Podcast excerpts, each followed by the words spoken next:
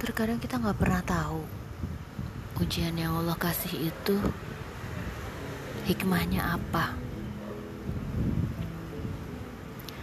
Terkadang kita hanya bisa melihat sisi buruknya.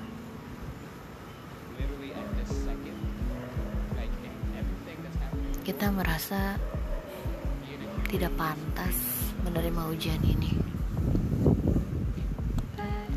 Katanya setiap ujian itu sesuai dengan kesanggupan kita, sesuai dengan kemampuan kita. Tapi kenapa rasa-rasanya ujian ini terlalu berat?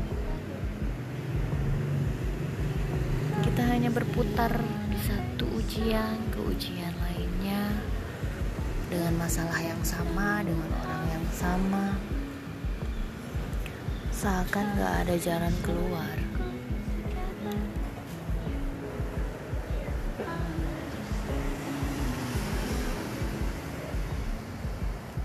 Kita putus asa.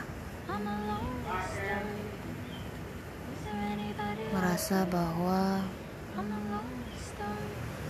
ujian ini gak sesuai dengan apa yang